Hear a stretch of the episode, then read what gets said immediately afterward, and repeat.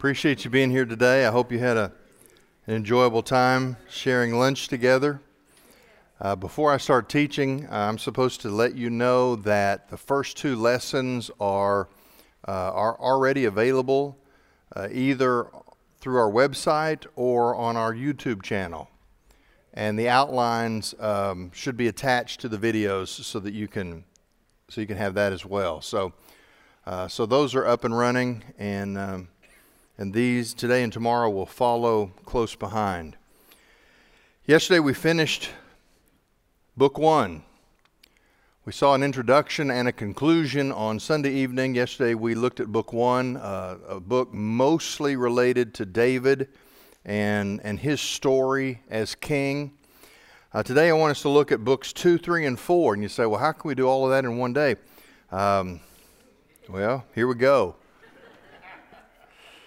Um, book two begins with a pair of Psalms. Uh, they really were probably, uh, well, I say probably, they may have been attached to each other as a single Psalm originally. At some point, Uh, they were separated out. Uh, you'll see why I believe they're attached. They're uh, like a song. They use the same refrain, which sort of ties it all together. It's uh, Psalm forty-two and forty-three are, are psalms that that speak to that um, that part of the human experience when when God seems absent, when He's distant, and and we have a, a sense of aloneness in the universe. Uh, you'll see, at least in my Bible, uh, Psalm forty-two is labeled thirsting for God in trouble and exile. Uh, that's almost redundant because to be in exile is to be in trouble. Psalm forty-three just says a prayer for help. I want to read these two Psalms because uh, they are, uh, they find the psalmist really facing despair. And even though we've seen the Psalms related to David primarily in book one, we get to book two, and the mention of exile here tells us that now we're looking at Psalms that were written much later than the time of David. Think about what's happened in the history of Israel since, uh, since the end of the reign of David. David's reign was kind of the glory age for Israel. Uh, he's followed by Solomon, who's followed by his son Rehoboam, and under Rehoboam, the, um, uh, the nation split. Ten tribes to the north depart, keep the name Israel. The two southern tribes take the name Judah. And we have what's called the divided monarchy uh, for the rest of the, the, the Old Testament. In that time, we have Judah, who had a few good kings here and there, but more bad kings than good kings. We also have Israel. Israel didn't have one good king. And the whole history of the nation, every king is, is labeled at the end of his career as someone who uh, was not pleasing in the Lord's eyes. That explains why Israel uh, disappeared from history about one hundred thirty years before Judah went into exile. Their sin accumulated at a, at, at a faster rate. But what we have here is a psalmist who's now not just looking back on the days of David, but he's looking back on the history of God's people, and it's much darker now than it was uh, when, when they were celebrating David as not just the great king, but the type or the foreshadowing of the greatest king. So there's a different tone in the Psalms in these middle books because They believed, the, the psalmist believed God's word. He made promises about the line of David. He made promises about a coming king. He, he made promises about the survival of his people as a nation and the influence, the global influence that Israel would have. And yet, the historical moment in which these psalmists live seemed to be not fitting into that, that storyline. What happened? In, in, in Psalm forty-two, as the deer pants for the water brooks, so my soul pants for you, God. My soul thirsts for God, for the living God. When shall I come and appear before God? My tears have been my food day and night, while they say to me all day long, where is your God? I remember these things and pour out my soul within me. For I used to go over with the multitude and walk and walk them to the house of God with a voice of joy and thanksgiving, a multitude celebrating a festival. Why are you in despair, my soul, and why are you restless within me? Wait for God. For I will again praise him for the help of his presence, my God. He starts by looking back. You know, I talked yesterday or the day before about memory being a Christian virtue. The psalmist looks back and he says, I remember when, when, we would, when I would lead the crowds and we would walk to the temple because we were living with the anticipation that moment by moment God was going to meet us there. And now he finds himself with the exiles, remembering and saying, how long? When will we be back? When will your presence be heavy among us? We don't meet God in one location like they did. It, it, it's different for New Testament believers, but this psalm still speaks to us when we find ourselves surrounded by that black cloud. I really haven't struggled with depression too much Uh, in the last uh, decade or so, but the first half of my life, uh, that was a that was a regular experience for me. In fact, I think with growth and maturity, I got to the place where I, I could feel it coming on, and so I, I, I began to develop strategies for for how to for how to deal with it. But but but that that experience where God seems to be somewhere else. And, and life seems to just be going through the motions. If you've ever had those kinds of experiences, if you've ever prayed and, and thought the, that your prayers weren't, weren't rising above the ceiling, it's helpful to think back. When we're in depression, we operate by our emotions. And it's important in those moments to operate by our brains instead, to remember those times when God was so near that nothing was closer and nothing else seemed to matter. Those times that can sustain us when he seems far and, and others around us don't understand. In verse six he says, my soul is in despair within me. Therefore I remember you from the land of the Jordan and the peaks of Hermon, from Mount Mizar. Deep calls to deep at the sound of your waterfalls. All your breakers and your waves have passed over me. The Lord will send his goodness in the daytime, and his song will be with me in the night, a prayer to the God of my life. I will say to God, my rock, why have you forgotten me? Why do I go about mourning because of the oppression of the enemy? As a shattering of my bones, my adversaries taunt me, while they say to me all day long, where is your God? Why are you still in despair, my soul, and why are you restless within me? Wait for God, for I will again praise him for the help of his presence, my God. His memory stirred him to have the confidence that his future was as bright as his past. I remember, remember my wife used to always say when she went to college, people would tell her, you know, oh, these are going to be the four best years of your life. And she always was kind of disturbed by that, but she was like, what? So you get out of college and life is downhill the rest of your years? She goes, I don't want to peak in my early twenties. Sometimes we have this idea that the best is behind us, but not if you're a, a person of faith. The best is always ahead of us. That doesn't mean we don't have storms still to pass through. It doesn't mean we don't have challenges still to conquer. But if you belong to Jesus, I promise you, the best is still ahead. In this life, we won't see the best. The best is waiting for us. Paul the apostle said, there's a crown waiting for me, but not just for me, for all of those who, like me, have waited for the appearance of his coming. You see, we do live in exile to some degree. And yet, there is this verse. Verse eleven, why are you in despair, my soul? Why are you restless within me? Wait for God, for I will again praise him for the help of his presence, my God. Psalm forty-three just continues. Vindicate me, God, and plead my case against an ungodly nation.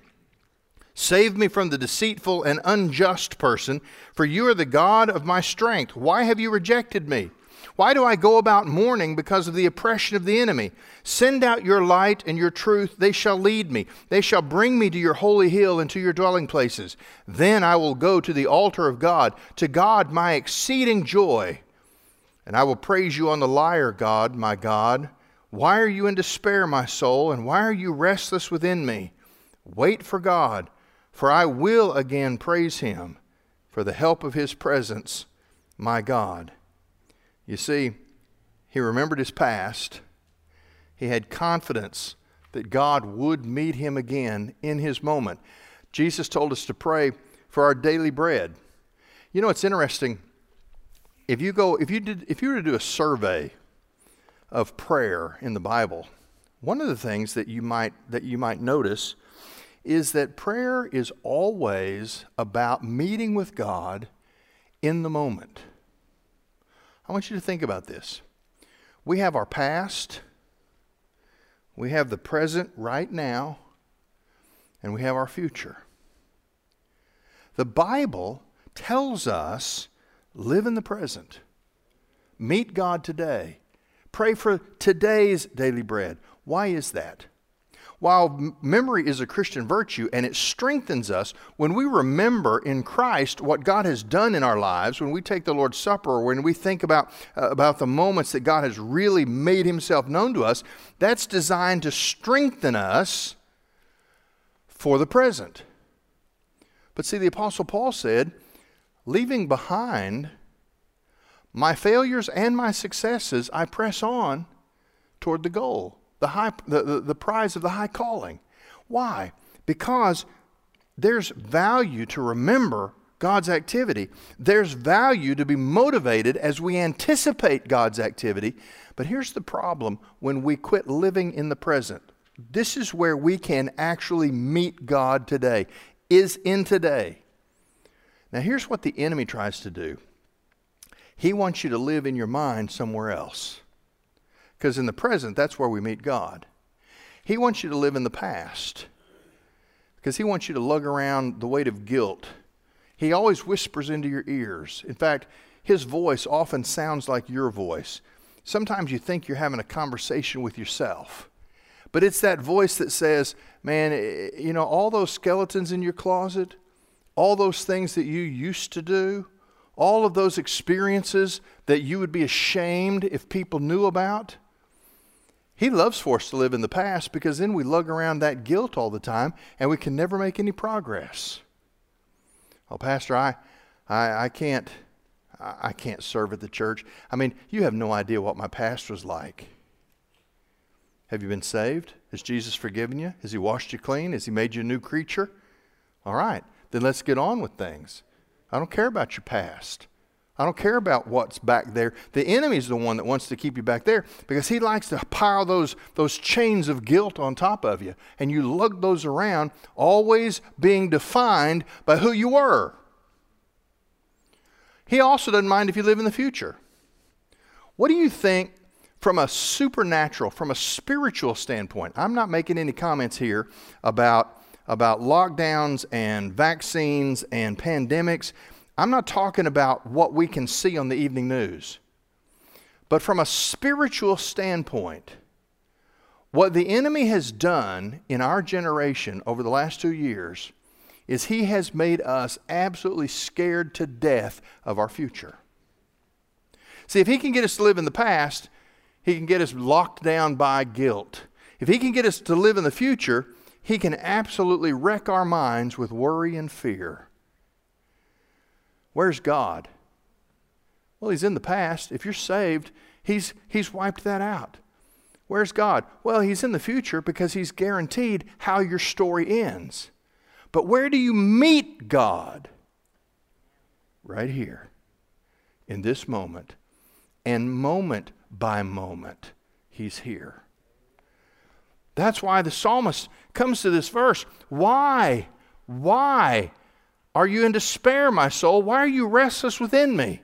I can remember God's good acts. I know God's good promises. But right here is where I find the help of His presence. Well,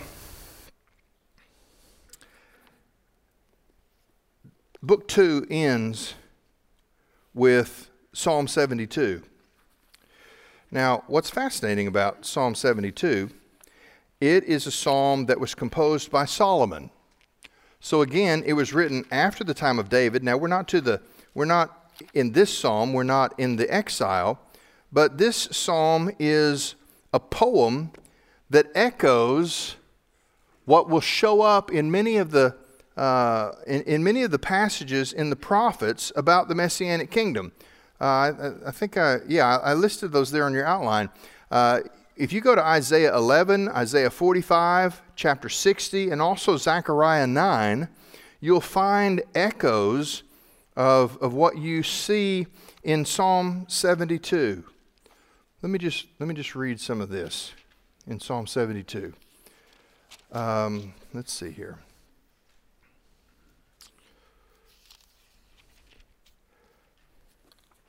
The reign of the righteous king. Give the king your judgments, God, and your righteousness to the king's son. Huh. Okay, let's stop right there. You remember that in Chronicles, when, when Solomon follows King David, God comes to Solomon, and he says, listen, because I want to honor your father who was, um, who walked with me, um, ask what you will, and I'll give it to you. It's a remarkable moment when, when God comes to Solomon and says, tell me what you want. I, I'm going to do something for you because I'm going to honor your father through you. And Solomon makes an really a pretty incredible request. He could have asked for military might or political security. He could have asked for wealth or, or long life. He could have asked for a lot of different things. But it tells us in, in those chapters that when he made a request from God, Solomon asked for the wisdom to rule well, and to, and, and to and to and because he he wanted to rule his people in a godly fashion. It's in First Kings chapter three, that story. This verse looks back to that moment. Let me read it again. Give the king your judgments, God, and your righteousness to the king's son. Solomon's talking about himself. He's the king now, but he still sees himself as the king's son. Verse two, may he judge your people with righteousness, and you're afflicted with justice. I love that. What he's saying is the thing he wanted most was to be a good king, that the people of God would prosper because he was the right kind of person. I have a man in the church who, uh, it's become a little bit of a joke, but it's really not. Every time we talk, every time we cross paths, he has a charge for me that he reminds me of as we part, part company. He always says, Pastor, don't screw this up.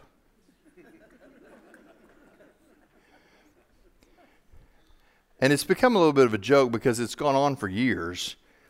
But the fact of the matter is I think about that sometimes. Because you are wrong if you think that anything that has happened at Evergreen is because I'm the pastor here. That is not the reason. God has decided to do something here. He's found a people whose hearts are, are, are passionate about following Jesus, about having a life of faith that they're serious about, about swimming upstream against the, the tide of our culture. And when God finds that, He loves to put Himself on display, not because He's trying to, to get recognition, but because He's found a people hungry for Him. Seek me and you will find me when you seek me with all of your heart. He makes Himself available to those who seek after Him. And honestly, that's what's happening here. I try and encourage people who are who are on the fringe, who are, are tending, but they haven't really haven't really bought in yet. Listen, you it, it, it's in selling out to following Jesus.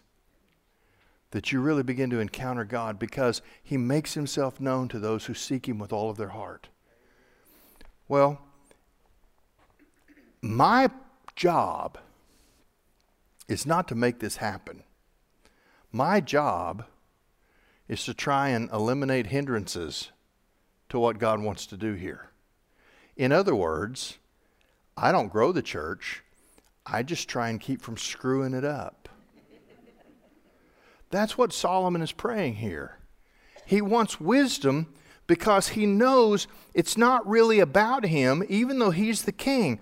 What he wants most of all is for the people of God to experience God. The, the, these opening lines ask God to give the king wisdom so that his justice will be like refreshing rain and contribute to the prosperity of the people. Look where he goes from here. Verses one and two, he's looking back on that moment in, in, in First Kings uh, chapter three. And here he says, "May the mountains bring peace to the people, and the hills in righteousness. May he vindicate the afflicted of the people, save the children of the needy, and crush the oppressor. May they fear you while the sun shines, as long as the moon shines throughout all generations. May he come down like rain upon the mown grass, like showers that water the earth. May the righteous flourish in his days, as well as an abundance of peace, until the moon is no more." Asking again for the king, "May he also rule from sea to sea and from the Euphrates River to the ends of the earth. May the nomads of the desert bow before him and his enemies lick the dust.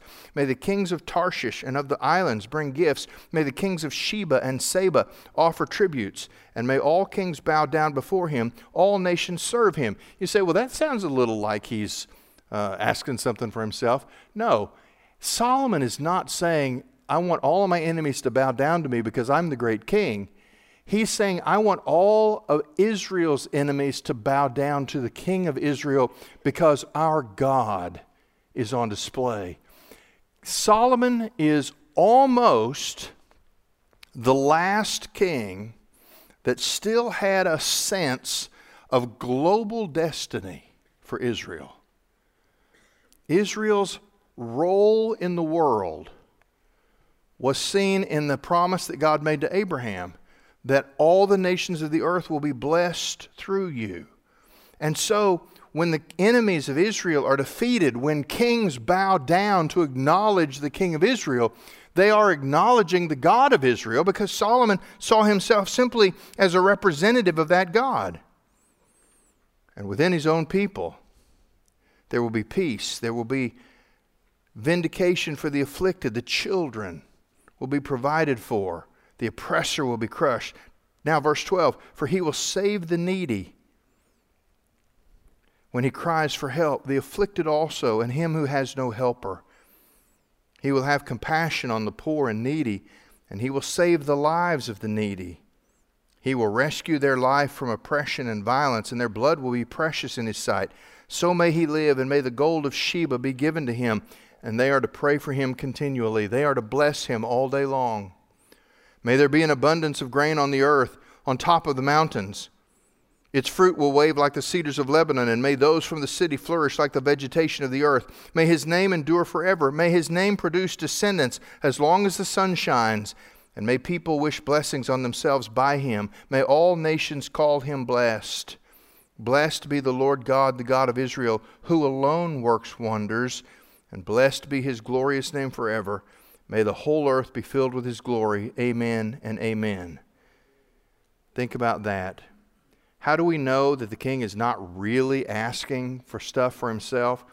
Because his motivation is outlined in verses eighteen and nineteen. "Blessed be his glorious name forever, and may the whole earth be filled with his glory."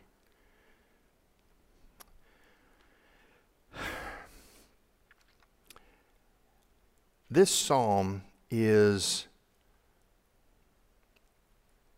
is unique in the collection of psalms, in that it is one of the clearest indications of Israel for a season understanding who they were meant to be.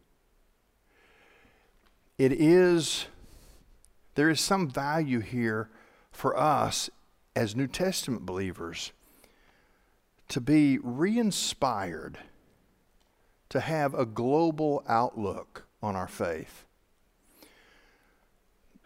When Jesus said, "Go and make disciples," he said, "Baptize people and teach them to observe everything that I've commanded." He said, he said, when power comes to you through, through the Spirit, you'll go to Judea, the city that you live in, to Judea, the surrounding area, to Samaria, the next nation over, and then to all the nations of the earth. I think part of the decline of Christianity in America has come with the decline of a global worldview within American Christianity. Uh, we're all about missionaries. I mean, we're happy to have missionaries, but frankly, we will send what amounts to, even even though we we as Southern Baptists have have shared in in, in about five thousand missionaries around the world. When you're talking about seven or eight billion people, we we really just sort of scattered a handful here and there. That's why we try and go. The pandemic has has has hindered that, but. But there's some value to, to being in places around the world where we share the gospel, where we meet people. And if there's no other value to that, you say, I've heard people say, well, you know, short-term mission teams don't really make that much of an impact. Yeah, but you know what they do? You come home and you never see the world the same way again. And you begin to pray. And you're now not praying for some random country. You're praying for a place where you've met brothers and sisters, where you have family in that nation. And it revolutionizes the way you think about the Great Commission. We're content to sort of leave missions and ministry over there. Fact of the matter is, the lesson you learn when you go over there, the lesson you learn is, if I live here, this is my mission field. Do you know, I, I, I sat in, in the house of a pastor in uh, Calcutta, India one time. Calcutta is, is truly an awful city. I'm, I'm, just, I'm just being honest. It's dirty, and it's noisy, and it stinks, and, and it's crowded, crowded beyond belief. And I sat in the, the home of a pastor, and he was talking about the street where he lived on. Now, don't picture your street, because it wasn't like that. It was a dirt street with hovels, if I could use the old-fashioned word. But he went down, he pointed, and he went down house by house. And he told me the names of his neighbors, and he told me their spiritual condition. That that man, uh, he's hostile to the to the gospel, and he beats his wife because she's a follower of Jesus. But but we're praying for him, and I, I, I talk to him whenever I get a chance. And and that house, uh, they're both Hindus, uh, but they're nice, and they're they're open for conversation. And he went down, and he not only knew their names, but he knew their spiritual conditions. And honestly, I walked out of his house about an inch tall, thinking, you know, I'm, I'm in my mind, I'm, I'm looking at my house, my street that my house is on, and I'm thinking about the conversations that I've had or that I have not had with each household. Certainly not enough to know their spiritual condition. So you know what I did when I came home? I started going outside and trying to have conversations with people. They're not evangelistic targets. They're human beings that Jesus died for. I can't let them be extras in my movie. But that came out of a mission experience.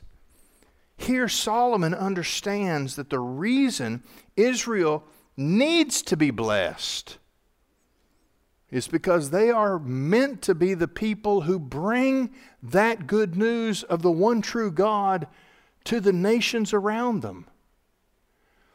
They lost that by the time of Jesus. In fact, hundreds of years before Jesus, they'd already lost it.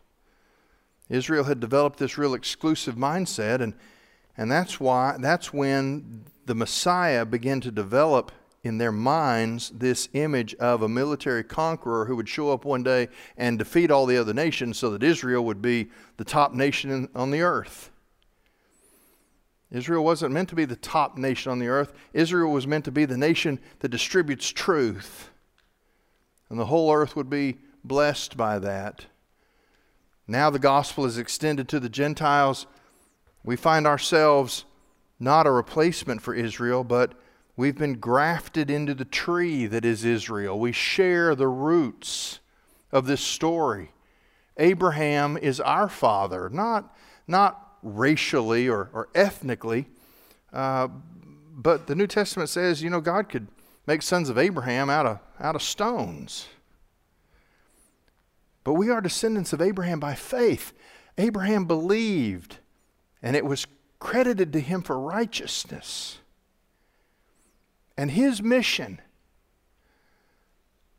to be a blessing to the whole earth, is our mission. The Great Commission is simply the New Testament restatement of Israel's mission in the Old Testament. So here's a king who understands that, and he calls for God. He wants his rule to be extensive so that other kings will honor him, not because he's all of that, but because in honoring him, the, the God of Israel is seen and put on display. In those last verses, I think verses fifteen through seventeen, he prays for the king to live long and for the nation to prosper. Again, because the nations are blessed through that. The final line of, uh, of verse seventeen is the statement. It harkens back to Abraham. May all the nations call him blessed. That is a recognition that what God was doing in Solomon and through Israel and eventually Judah was related to the fact that it was all part of God's plan for the nations. The gospel has always been global. Well, the end of book two, it finishes with this verse, uh, verse twenty, the prayers of David, the son of Jesse, are ended. Now that's an interesting um, closure, uh, and, and I don't know when that... Um, when that came into the text, or, or if it was if it was original, uh, because it's it seems to be a very self-conscious way of acknowledging that we are now closing book two. Book one has been about David. Uh, book two has been this process of of those who are after David but are looking back for the promises that God has given to Israel to be fulfilled. And it's appropriate that Solomon's Psalm seventy-two is the the defining piece of that book. The prayers of David, the son of Jesse, are ended. With Psalm seventy-three, we start book three. Uh, book three runs from Psalm seventy-three through Psalm eighty-nine. It also finishes, uh, in fact, that's where I want to go, Psalm eighty-nine. This book finishes also with a promise that, uh, that God would never abandon the line of David. Uh, this psalm is written by uh, Ethan the Ezrahite. So I don't know who that is. Well, I don't know who that is either. But, um, but you know, I would, uh, I'd, be, I'd give something to have my name show up in the inspired text. And so this is somebody that God used. But I want you to, uh, again, I'm using the New American Standard Version, the twenty twenty edition. Uh, the heading of Psalm eighty-nine is very interesting. The Lord's covenant with David and Israel's afflictions. Psalm, I mean, book three uh, follows book one that tells us about the historical King David, and then book two that, that the promises of God are, are still good. But, but this business of the exile, this really wreaks havoc with how to understand these promises. And so what we find in Psalm eighty-nine is he, the, the psalmist is still reflecting on God's promises, and yet now uh, he's got to consider the tragedy of Israel's exile. I mean, the poet remembers how God said he would never abandon the line of David, but how does that promise line up with Jerusalem's destruction by the Babylonians and the downfall of David's line? The kings ended when they were carried off into Babylon. How to make sense of it? Psalm eighty-nine. This covenant that, that God made with David, uh, I mentioned it on Sunday night when we looked at Psalm two. It's recorded in Second Samuel chapter seven, and it promises him an enduring dynasty and a special relationship with the one who would eventually be the king. The promise was that he would come from David's line. God said he would be like a father to him, and he is like a son to God. Okay, that's all in, in Second Samuel chapter seven. Now, look at Psalm eighty-nine. I will sing of the graciousness of the Lord forever. To all generations I will make your faithfulness known with my mouth. For I have said, graciousness will be built up forever. In the heavens you will establish your faithfulness. I have made a covenant. This is God speaking, or this is God being quoted. I have made a covenant with my chosen. I have sworn to my servant David, I will establish your descendants forever and build up your throne to all generations. Well, the psalmist believes that, but he just can't make sense of how it can happen. It looked historically hopeless. Verse five, the heavens will praise your wonders, Lord, your faithfulness also in the assembly to the holy ones. For who in the skies is comparable to the Lord? Who among the sons of the mighty is like the Lord?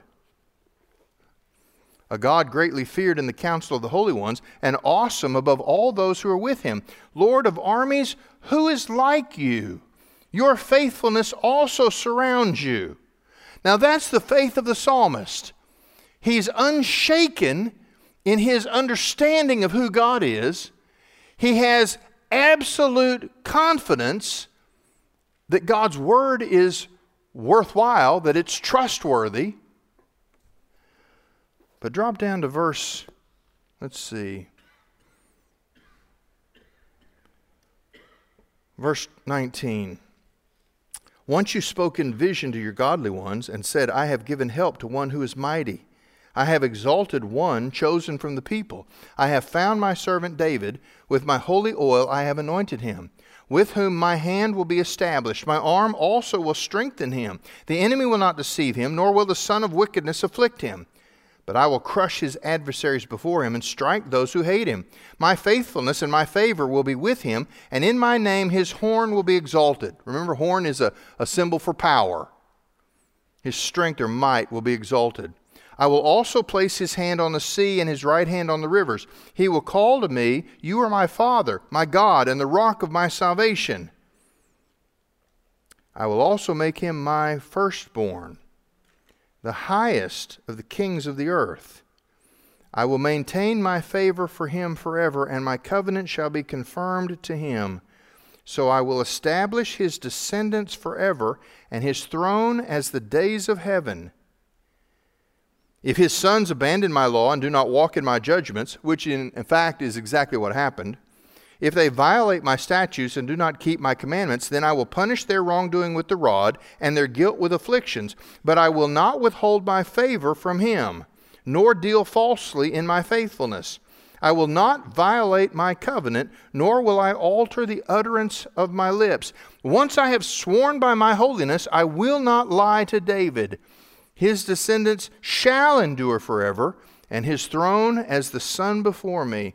It shall be established forever like the moon, and a witness in the sky is faithful. Verse forty-six. How long, Lord? Will you hide yourself forever? Will your wrath burn like fire? Remember what my lifespan is, for what futility you have created all the sons of mankind.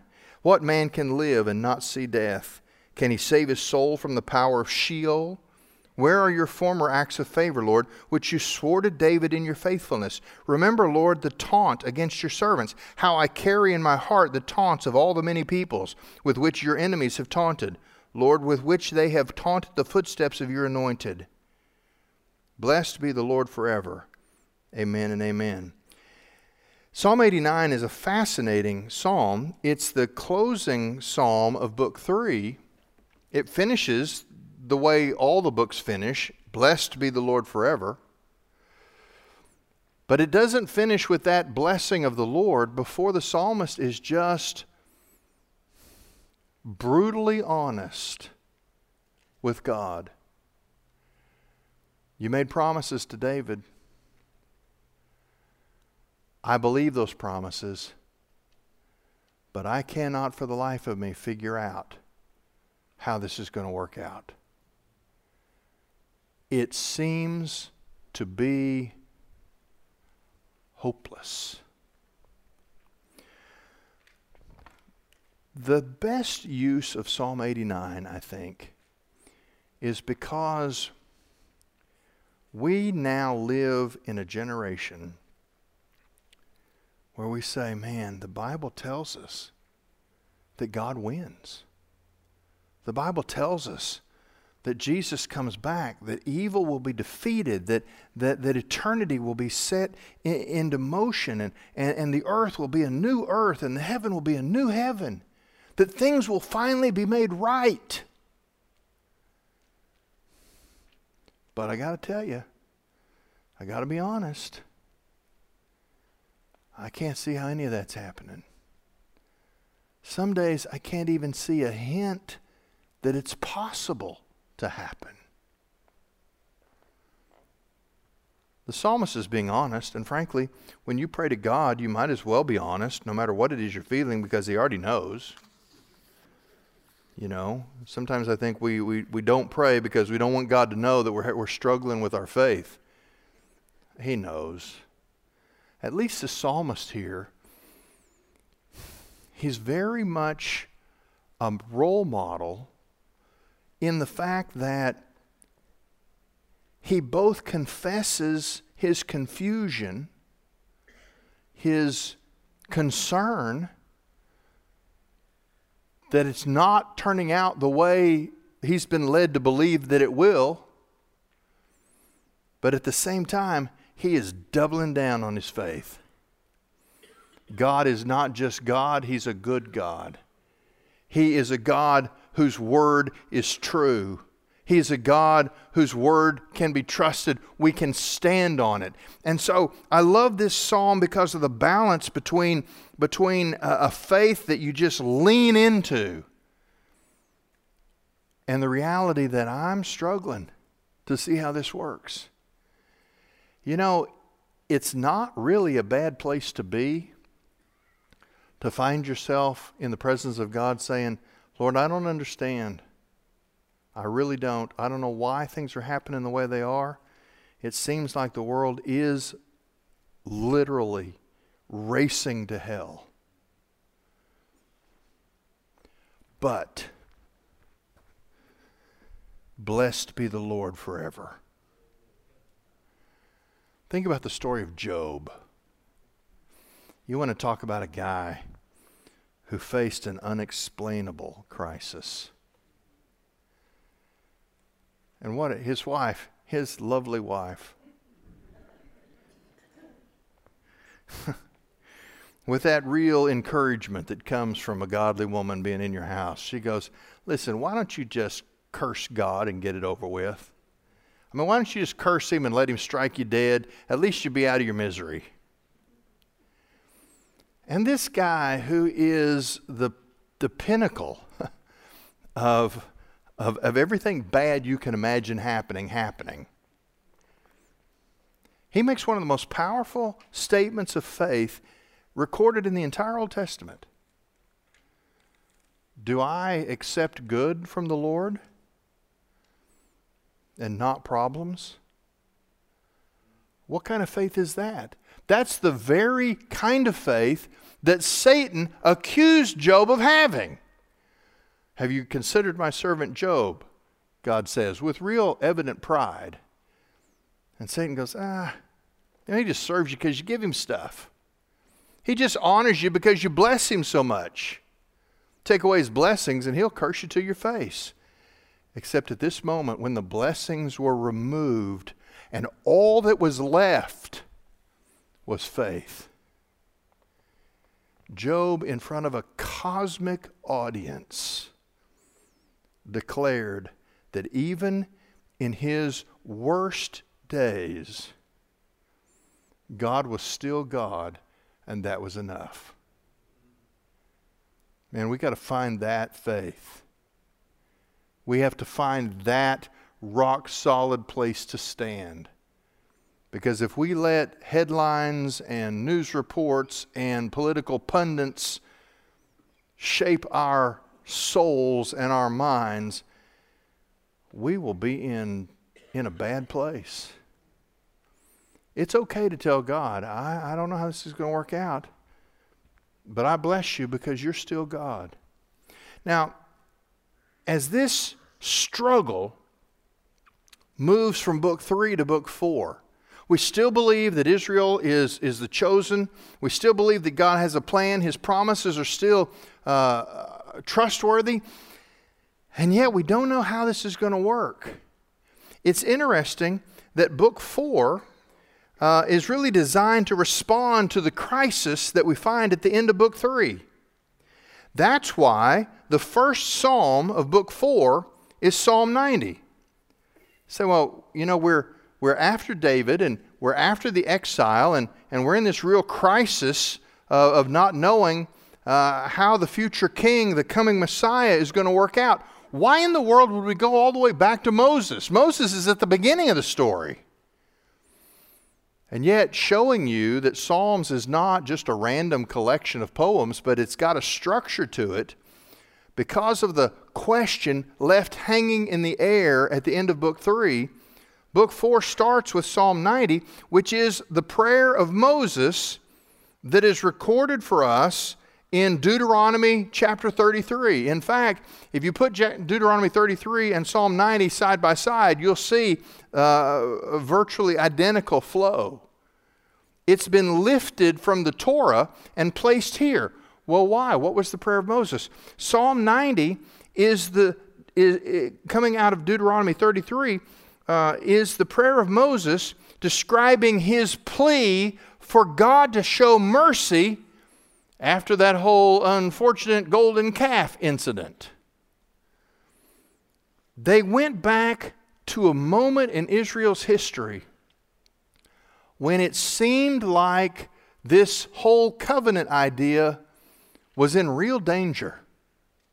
Israel had become so unfaithful, they had actually taken the gold that had been thrust upon them as they were leaving Egypt, gold completely provided by God after he did the ten, the ten plagues. And, and the, the Egyptians were saying, here, take it. Take our gold, take our jewels, take everything of value. Just get out of here. Just leave us alone. It's not, it's, it's a matter of weeks between leaving Egypt, burdened down with, with wagons full of treasure. They were slaves, remember. They left with all the treasure of Egypt. They go, they're chased by the army. They cross miraculously through the Red Sea. God provides for them every step of the way. And then Moses goes up on the mountain. He's gone for a, a few days. And they could not have done anything more offensive to God than what they did. They took resources provided by God and they fashioned an Egyptian god, and they danced and they worshiped and they bowed down to declare their loyalty to a false god. Listen, Moses' prayer is a cry that God will not reject his people and turn away from his promise. It was that dangerous a moment in the history of Israel. So here we have Israel in exile as an act of discipline, as an act of judgment, because they have once again turned to other gods. Women from other nations, they brought those gods with them. They've completely compromised their ability to be a nation that puts the one true God on display for all other nations to be. In effect, what they had become was just one of the other nations. There was absolutely no distinction between Israel and the nations around them. It was the worst thing they could have done. And so in that moment, when you have these promises of God that you're trying to hold on to, it's very natural to go all the way back to the book of Deuteronomy and find Moses praying that God, in that low point of Israel's faith, faithlessness, that God would still prove himself faithful. And to a nation now in exile, they go back to that text with the same prayer, that God's word would still carry itself out to the fulfillment of his promise, even though Israel was not faithful in the covenant. Verse one. Oh, we're, we're running out of time. Verse one. Lord, you have been our dwelling place in all generations. Before the mountains were born, or you gave birth to the earth and the world, even from everlasting to everlasting, you are God. You turn mortals back into dust and say, return, you sons of mankind. For a thousand years in your sight are like yesterday when it passes by, or like a watch in the night. You've swept them away like a flood. They fall asleep in the morning. They are like grass that sprouts anew.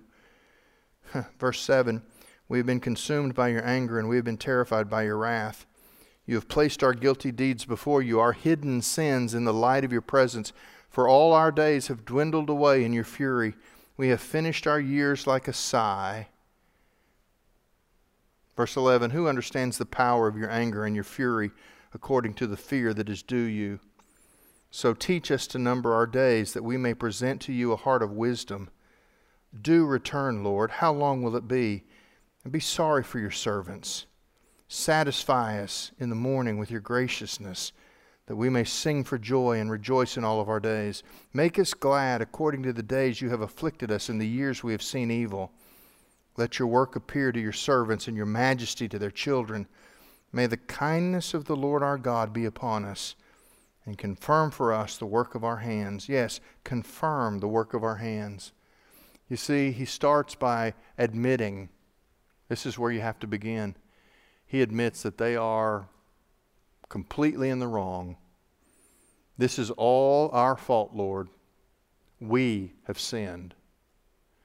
But Father, show mercy. Extend grace. Restore us to a people who once again find our pleasure in you. Restore us to a people who see your work confirmed in our lives. Your, our children able to see you from generation to generation doing your mighty works among us. I love verse seventeen. May the kindness of the Lord our God be upon us, and confirm for us the work of our hands. This is a prayer that comes from a people who are who, who clearly understand that they have completely screwed up. They have no claim on God at this point, except the claim that God made a covenant with his people. He chose them not because they were worthy.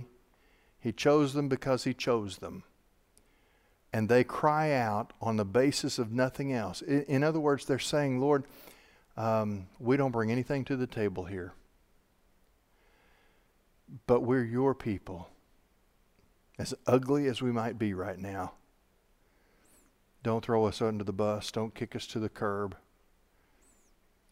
Give us the grace to be made whole again. Draw us back to yourself. Bring us to the place where we can once again be the people that you've called us to be. Well, this is a cry to reconcile God's promises with the sins of Israel. Only God can do it, and the only hope that God will do it is the fact of the covenant and his promises to David. In Psalm, let's see, in this, this thir this fourth book ends with Psalm one oh six. This psalm is, is too long for us to read, but um, in Psalm one oh six, what we have is uh, an unknown psalm, I mean uh, an unknown author. This psalm, if you read it from start to finish, it's, it's too long for us to read here, but it is a review of Israel's history, serving as a reminder not to repeat the sins of the past. You see, we left book four, we left book three with, the, with this question, how can God's promises actually unfold? Because Israel has compromised the covenant by her sin. Book four is this recognition of Israel's sin and a determination to repent and to be made right so that God would be so that God would complete what he's promised. And verse one, uh, Psalm one oh six ends this uh, this book because Israel is at the place now. This psalm reviews their whole history, and it's meant to be a corporate, uh, I think, because it's written in, in stanzas, I think that this was meant to be uh, sung in a corporate setting, uh, all of Israel together, so that they would review the sins of their past and, be, and have a fresh determination each time to not go there again. Remember I said living in the past, that's where Satan wants you because he can wrap you up with guilt. But once you, once you see your past through the eyes of Jesus and you realize that you've been forgiven, now remembering your past becomes motivation for your future. It doesn't weigh you down. It doesn't drag you backwards. Here, the first three verses is a call to praise. That's a typical way to start. But, but let me read verse four and five real quickly because it's a cry out to God to remember the one who's, who's offering the prayer, which I think typically would have been the nation of Israel when they read this together or sang this together. Remember me, Lord, in your favor toward your people. Visit me with your salvation so that I may see the prosperity of your chosen ones, that I may rejoice in the joy of your nation, that I may boast with your inheritance. Verse six, we have sinned like our fathers. We have gone astray. We have behaved wickedly. And then it starts with our fathers in Egypt, and from there, that recognition, verse six, that we have participated in, in this heritage of sin. It goes all the way back to the beginning. Our fathers in Egypt did not understand your wonders. And he, and he recites the history of the Old Testament.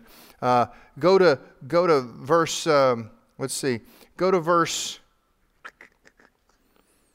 Well, just pick up at verse thirty-seven. He's talking about when they came into Canaan. Um, they served the idols of other nations. It says, they even sacrificed their sons and their daughters to the demons and shed innocent blood, the blood of their sons and their daughters, whom they sacrificed to the idols of Canaan, and the land was defiled with the blood. Listen, they're, they're, this psalmist doesn't pull any punches. When he's reviewing the history of Israel from the standpoint of their unfaithfulness, he goes right for the jugular. Because frankly, the, the worst part of Israel's time in Canaan was when they accepted and practiced the child sacrifice of the false gods from the nations that surrounded them. I mean, there's a place in Scripture where God is talking about how His judgment was on Israel because they sacrificed their children. And then God has, says this cool thing. He says, that's something that never even dawned on me to ask. They offered to false gods their own children. Who does that? I never even contemplated such a horrible thing. Verse forty, therefore the anger of the Lord was kindled against his people, and he loathed his inheritance, so he handed them over to the nations. And those who hated them ruled over them. The enemies also oppressed them, and they were subdued under their power. He's talking about the times that they've been defeated in battle, uh, leading up all the way to, um, uh, to the exile. Verse forty-four, nevertheless. Man, let me tell you, anytime the Bible says nevertheless, or but, or yet, it means that whatever you've just finished reading, the story's not over. Nevertheless, he looked at their distress, and when he heard their cry, and he remembered his covenant for their sake, and relented according to the greatness of his mercy. He also made them objects of compassion in the presence of all their captors. Save us, Lord our God, and gather us from the nations to give thanks to your holy name and glory to your praise. Blessed be the Lord, the God of Israel, from everlasting to everlasting. And all the people shall say, Amen. Praise the Lord. Folks, the psalmists ha- the, the Psalms have some real low points. But frankly, if we had a complete documentation of everything that you've done since you were four years old, you and I would have some pretty low points too. But even with a nation scarred by their repetitive sin and loss of faith, it says that God remembered his covenant for their sake. And I love this phrase, and he made them objects of compassion. That is, while we were yet sinners, Christ died for us. Listen, the gospel is all the way through the Psalms. But when you get to Psalm one oh six, it's an unmistakable affirmation that there is no sin in your past big enough to make you useless to God, or to, or to prevent you from being an object of his compassion. What an awesome God we serve. Father, thank you for your word, for these Psalms, the lessons of these middle books. Father, as we approach book five, I pray that this study will be, will have been profitable. And when it's all said and done, Father, if nothing else, we will walk away with a grander appreciation of your word and a higher opinion of the God that we serve. Father, let your word be implanted in our hearts, and let the living power of your word make us fruitful as your people. Father, we live in the hope that we become fruitful from your word, and that we become bold from the confidence of the coming King. Father, do not let the headlines and the news stories of our day turn our eyes from the trustworthy promises of a God who keeps his promise. Father, thank you. We pray in the name of Jesus. Amen.